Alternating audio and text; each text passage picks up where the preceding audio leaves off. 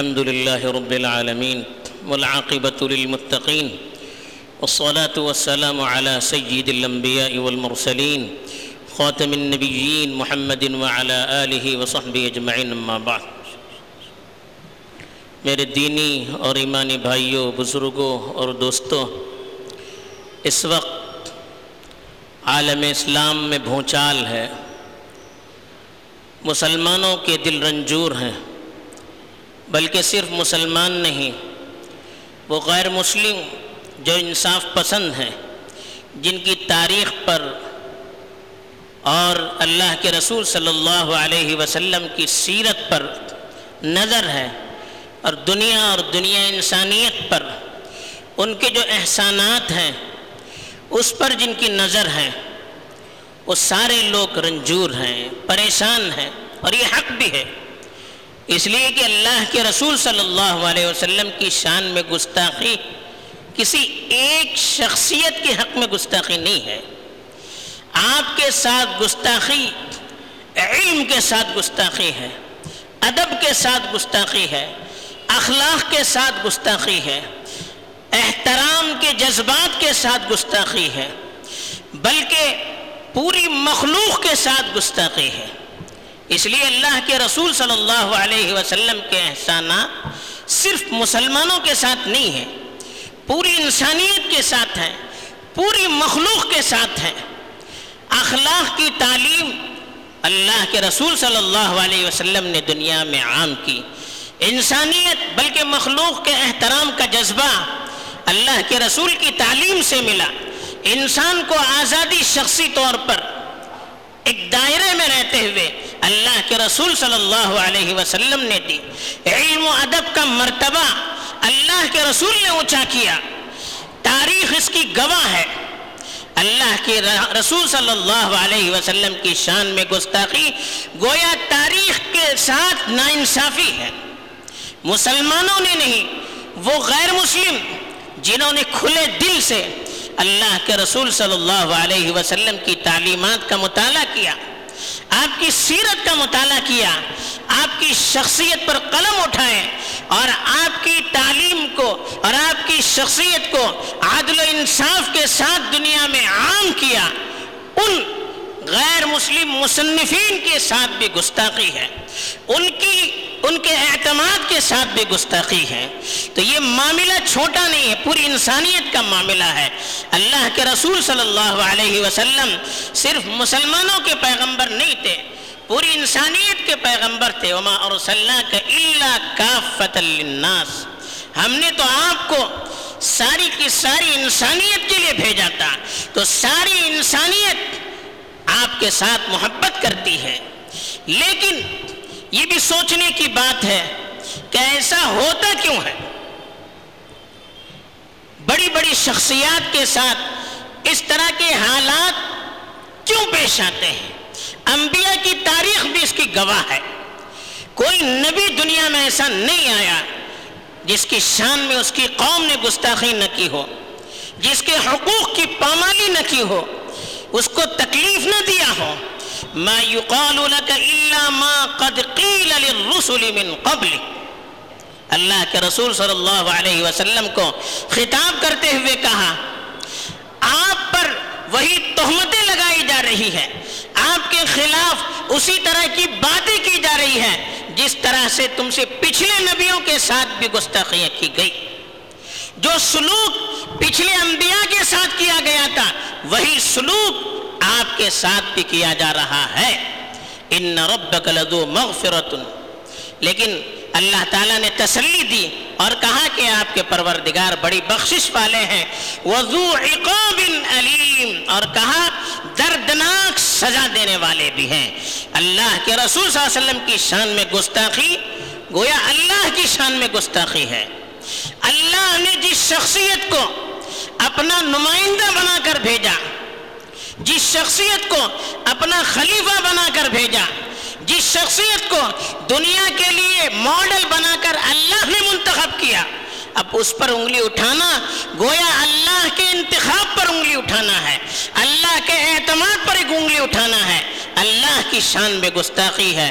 اسی لیے کہا، ان الذین یؤذون اللہ ورسولہ لعنہم اللہ فی الدنیا والآخرہ۔ جو شخص اللہ اور اس کے رسول کے ساتھ گستاخی کرتا ہے۔ اللہ تعالیٰ دنیا اور آخرت میں اس کے ساتھ لعنت کرتے ہیں۔ اللہ تعالیٰ ایسے شخص کو دنیا میں بھی اپنی رحمت سے دور کرتے ہیں اور آخرت میں بھی اپنی رحمت سے دور کرتے ہیں۔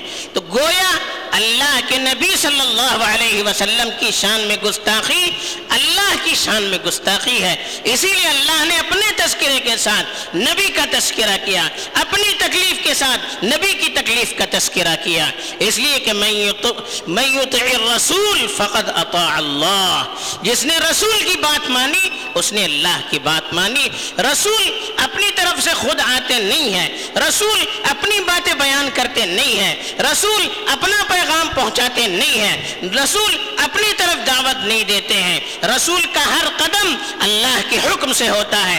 رسول کی ہر بات اللہ کی طرف سے ہوتی ہے۔ رسول کی ہر دعوت اللہ کی طرف ہوتی ہے۔ تو گویا اللہ کے رسول کے ساتھ جو بھی سلوک ہوگا، وہ اللہ کے اللہ کے ساتھ بھی وہی بس سلوکی مانی جائے گی۔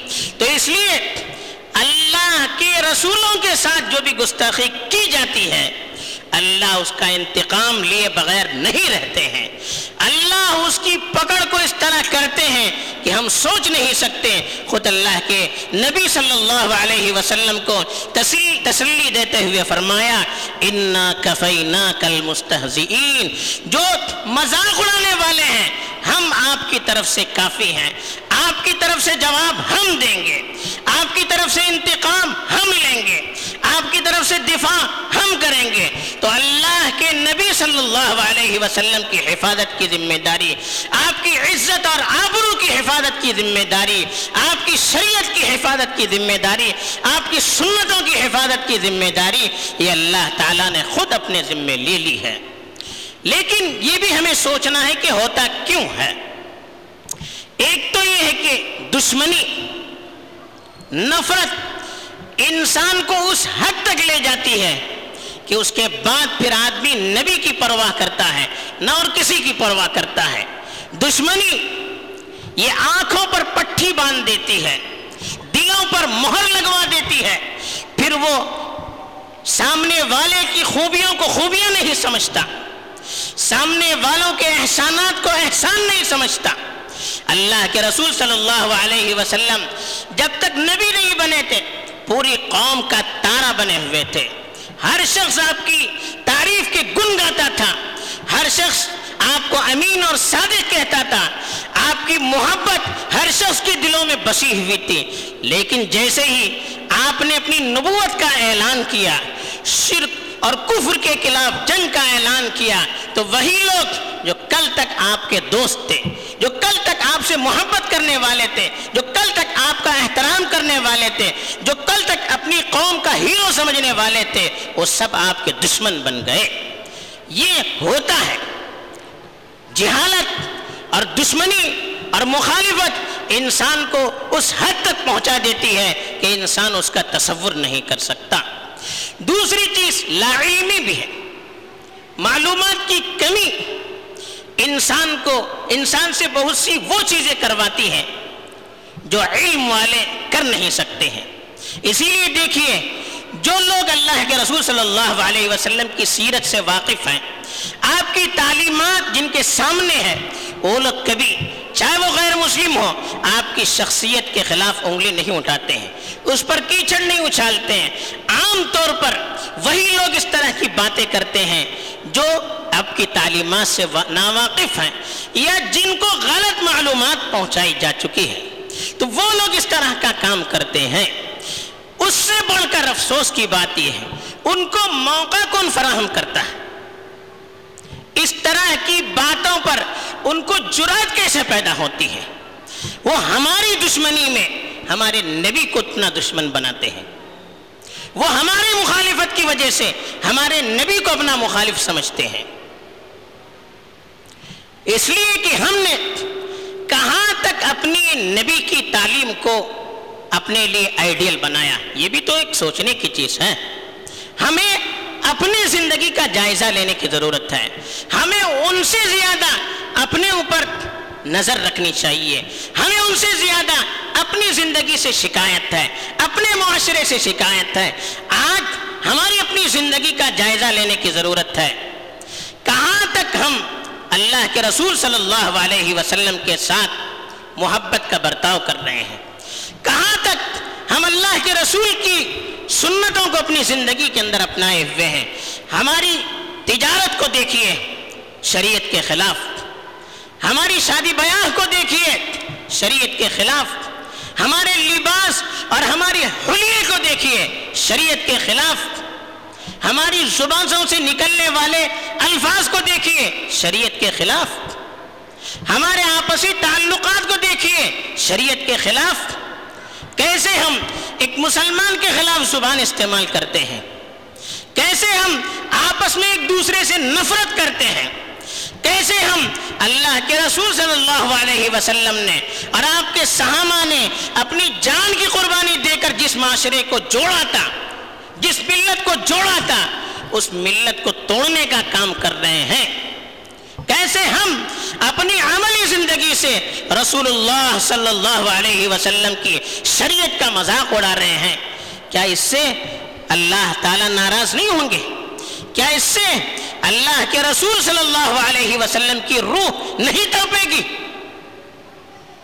کیا اس سے آپ کی شریعت کے ساتھ گستاخی نہیں ہوگی؟ اس کو ہم کس نظریے سے دیکھتے ہیں؟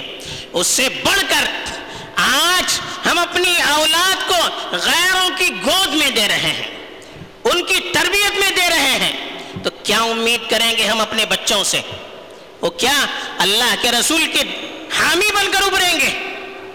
کیا وہ شریعت کے محافظ بن کر ابھریں گے جو غیروں کی تربیت میں رہیں گے، غیروں کی تعلیم حاصل کریں گے، ان کے ماحول میں رہیں گے؟ کیا ہم ان سے اچھی امید کر سکتے ہیں؟ اس کا نتیجہ ہم اپنی آنکھوں سے دیکھ رہے ہیں۔ آج اسلام پر اعتراض، اللہ کے رسول صلی اللہ علیہ وسلم کی سیرت پر اعتراض، آپ کی شخصیت پر انگلی اٹھانے والے، آپ کے بتائے ہوئے احکام پر انگلی اٹھانے والے اس کے خلاف بات کرنے والے کون ہیں؟ مسلمان ہیں۔ کہاں ان کی پرورش ہوئی؟ غیروں کے مدرسوں میں، غیروں کے اسکولوں میں ان کی پرورش ہوئی۔ غیروں کی تعلیم میں وہ پڑے بڑے ان کے ماحول میں وہ پڑے بڑے آج ان کی زبان سے ایسے الفاظ نکل رہے ہیں جو کفر کی ساری حدوں کو پھلانگ چکے ہیں۔ اس کو نقل کرتے ہوئے بدن کپ کپاتا ہے۔ کیوں ہو رہا ہے یہ سب؟ بلکہ اس سے بڑھ کر ایک طرح سے مذاق اڑایا جاتا ہے ان لوگوں کا جو شریعت پر عمل کرتے ہیں، جو اپنا حلیہ شریعت کے مطابق بناتے ہیں، جو اپنا لباس شریعت کے مطابق بناتے ہیں، جو اپنی اولاد کو شرعی تعلیم اور دینی تعلیم کے حاصل کرنے کے لیے دینی مدارس میں داخل کرتے ہیں، ان کا مذاق اڑاتے اور پوچھتے کیا کر رہے ہیں اپنے بچوں کا مستقبل برباد کر رہے ہیں؟ کیا کریں گے اپنے بچوں کو؟ کھائے گا کہاں؟ پیے گا کیسے؟ کیسے وہ اپنے گھر کی کفالت کرے گا؟ یہ کفریہ الفاظ ہماری اپنی زبان سے نکل رہے ہیں۔ یہ ہے نبی کی محبت کہ ان کی تعلیم حاصل کرنے والوں کا ہم مذاق اڑا رہے ہیں۔ ان کی طرح چہرہ مہرہ منانے والوں کا ہم مذاق اڑا رہے ہیں۔ یہ نبی کی محبت ہے یہ۔ یہ شریعت کی محبت ہے یہ۔ اس سے بڑھ کر کیا گستاخی ہو سکتی ہے؟ ہم غیروں پر انگلی اٹھاتے ہیں۔ اس سے دس گنا زیادہ مجرم ہم ہیں۔ ہم غیروں پر لانت کرتے ہیں۔ کس منہ سے لانت کرتے ہیں؟ ہم اپنے عمل سے، ہم اپنی زبان سے شریعت پر لانت کرتے ہیں الفاظ لیے بغیر۔ کہاں سے ہمیں حق حاصل ہے؟ ہمیں ہر چیز دوسروں میں نظر آتی ہے۔ ارے اپنی جا، اپنے گرہبان میں بھی جا کر ہمیں دیکھنا چاہیے۔ اپنے معاشرے کا بھی ہمیں جائزہ لینا چاہیے، اپنے اداروں کا بھی ہمیں جائزہ لینا چاہیے، اپنے گھروں کا بھی اپنے جائزہ لینا چاہیے، اپنے اعمال کا بھی ہمیں جائزہ لینا چاہیے، اپنے اخلاق کا بھی ہمیں جائزہ لینا چاہیے، پھر دوسروں پر انگلی اٹھانی چاہیے۔ تو یہ حالات ہیں، اس طرح کے حالات میں ہمیں کرنا کیا چاہیے؟ ایسے موقع پر ہمیں اگر واقعی اللہ کے رسول صلی اللہ علیہ وسلم سے محبت ہے، تو سب سے پہلے ہمیں اپنی زندگی کو اللہ کے رسول صلی اللہ علیہ وسلم کے طریقے پر لانا چاہیے۔ اگر واقعی محبت ہے، ہمیں دل سے یہ یقین ہونا چاہیے، بلکہ اس پر اصرار ہونا چاہیے۔ ہمیں ترقی ترقی ملے گی، ہمیں عزت ملے گی، ہمیں سربلندی ملے گی۔ دنیا میں اگر ہمیں حکومت بھی ملے گی، تو اللہ کے رسول صلی اللہ علیہ وسلم کے بتائے ہوئے طریقے پر چلنے میں ملے گی، ان کی تعلیم کو حاصل کرنے میں ملے گی۔ تو سب سے پہلا ہمارا فرض یہ ہے کہ ہم اپنی زندگی کو اللہ کے رسول صلی اللہ علیہ وسلم کی شریعت کے مطابق لانے کی کوشش کریں۔ دوسری چیز اللہ کے رسول صلی اللہ علیہ وسلم ہمارے پیغمبر ہم فخر سے کہتے ہیں۔ لیکن کتنے لوگ ہیں جن کو آپ کی سیرت سے واقفیت حاصل ہے؟ کون ہے جو آپ کی زندگی کی سیرت پڑھتے ہوں گے؟ کتنی کتابیں ہم نے آپ کی زندگی کے بارے میں پڑھے ہیں؟ کتنی معلومات ہمیں ہیں؟ ہمیں خود اپنے آپ کو اس کے لیے تیار کرنا چاہیے۔ ہمیں خود سیرت کے بارے میں گہرائی سے مطالعہ کرنا چاہیے۔ ہر پہلو کو ہمیں پڑھنا چاہیے۔ جب ہمیں خود اس پر اعتماد پیدا ہو جائے گا، بھروسہ ہو جائے گا، پھر دنیا ادھر سے ادھر ہو جائے۔ ہمارے ایمان میں لغزش برابر تردد نہیں ہو سکتا۔ ہمارے ایمان میں ذرہ برابر تردد نہیں ہو سکتا۔ جب ہم نے اگر اللہ کے رسول صلی اللہ علیہ وسلم کی سیرت کو اپنی آنکھوں کا سرما بنایا ہو، اس کو تحقیق سے اگر ہم نے پڑھا ہو، مطالعہ کیا ہو، تو آج ہماری یہ حالت نہیں ہوتی۔ تو ہمیں دوسرا کام اللہ کے رسول صلی اللہ علیہ وسلم کی سیرت کا گہرائی سے مطالعہ کرنے کی ضرورت ہے۔ نئی معلومات حاصل ہیں۔ نہیں ہم مطالعہ کر سکتے ہیں۔ ایسے لوگوں کے بیانات سنیے۔ ایسے لوگوں کی مجلسوں میں جائیے جو اللہ اور اس کے رسول صلی اللہ علیہ وسلم کی باتیں ہمیں بتاتے ہیں۔ تیسری چیز، غیروں کے سامنے بھی ہمیں عملاً پریکٹیکلی اچھا ماڈل پیش کرنا چاہیے۔ غیر یہ نہیں دیکھتے کہ ہماری کتابوں کے اندر کیا ہے، ہمارے قرآن میں کیا ہے، ہماری حدیث کی کتابوں کیا ہے، ان کو یہ پتہ نہیں ہے۔ وہ ہم کو دیکھتے ہیں، ہمارے ساتھ کاروبار کرتے ہیں، ہم کو دیکھتے ہیں۔ ہم اگر غلط رہیں گے، وہ کہیں گے، دیکھیے، ان کا دین ان کو یہی سکھاتا ہے، ان کا رسول انہیں یہی سکھاتا ہے۔ ہم اپنے اعمال سے ان کو بدنام کر رہے ہیں۔ تو ہم اپنے کاروبار میں، آفس میں رہتے ہیں کمپنیوں میں، وہاں پر کہیں مزدوری کرتے ہیں وہاں پر، کہیں ہم تعلیم گاہوں میں پڑھتے ہیں وہاں پر۔ ہر جگہ پر ہمیں عملاً اللہ کے رسول صلی اللہ علیہ وسلم کی سیرت کا ایک اچھا ماڈل بننا چاہیے اور ان کی غلط فہمیوں کو دور کرنے کی کوشش کرنی چاہیے۔ ان کو کتابیں پہنچائیے، اللہ کے رسول صلی اللہ علیہ وسلم کی سیرت ان تک پہنچائیے تاکہ وہ پڑھیں گے۔ تو ان کو معلومات ملے گی تو ان کے ذہن صاف ہوں گے، ان کی غلط فہمیاں دور ہوگی دور ہوگی اور اس سے بڑھ کر سب سے بڑا یہ کام آئندہ کی نسلوں کی ہمیں حفاظت کرنی ہے۔ آج ذرا سی غیرت باقی ہے، لیکن کل کو یہ غیرت باقی رہے گی، اس کا ہم کوئی بھروسہ نہیں کر سکتے۔ آج اللہ کے رسول صلی اللہ علیہ وسلم کی شان میں گستاخی ہوتی ہے، ذرا سا درد پیدا ہوتا ہے۔ کچھ لوگ چل ملاتے ہیں، باقی غفلت میں رہتے ہیں۔ لیکن کل کو اللہ نہ کرے، ہزار بار اللہ نہ کرے۔ ایسا اگر ہوا تو کیا ہماری آئندہ نئی نسل اس کو محسوس کر پائے گی؟ اگر یہی ہماری حالت رہی، ہم نے ان کو غیروں کی گود میں دے دیا، غیروں کے حوالے کر دیا، غیروں کے اسکولز اور ان کی نظام تعلیم کے حوالے کر دیا۔ کل ہم کہہ نہیں سکتے کہ ہماری آئندہ کی نسل اپنے نبی کی محبت میں اٹھ کھڑی ہوگی۔ یہ سب سے بڑی ضرورت ہے۔ یہ چند کام ہے اور اس سے آخر میں اللہ کے رسول صلی اللہ علیہ وسلم کی محبت اور آپ کے احسان کا تقاضا یہ ہے۔ اللہ کے رسول پر کثرت سے درود پڑھیں۔ کم از کم کم از کم دن میں کم از کم سو مرتبہ تو ہمیں درود پڑھنا ہی چاہیے۔ ایک مسلمان اس کو اپنے اوپر لازم کرے۔ یہ اللہ کے رسول کی طرف سے دفاع ہوگا۔ ہم خود عمل کریں گے، ہم خود پڑھیں گے بچوں کی فکر کریں گے، آپ پر درود بھیجیں گے، دعوت کا کام کریں گے، یہ حقیقت میں جواب ہوگا، ورنہ جلسے جلوس یہ وقتی چیز ہے، اس کا کوئی زیادہ اثر مرتب نہیں ہوتا ہے۔ اللہ تعالیٰ صحیح سمجھ ہمیں نصیب فرمائے، اللہ کے رسول صلی اللہ علیہ وسلم کی صحیح محبت نصیب فرمائے، آپ کی صحیح شان اور عظمت کو سمجھ کر اس کے مطابق عمل کرنے کی توفیق دے، آمین۔ وآخر دعوانا الحمد للہ رب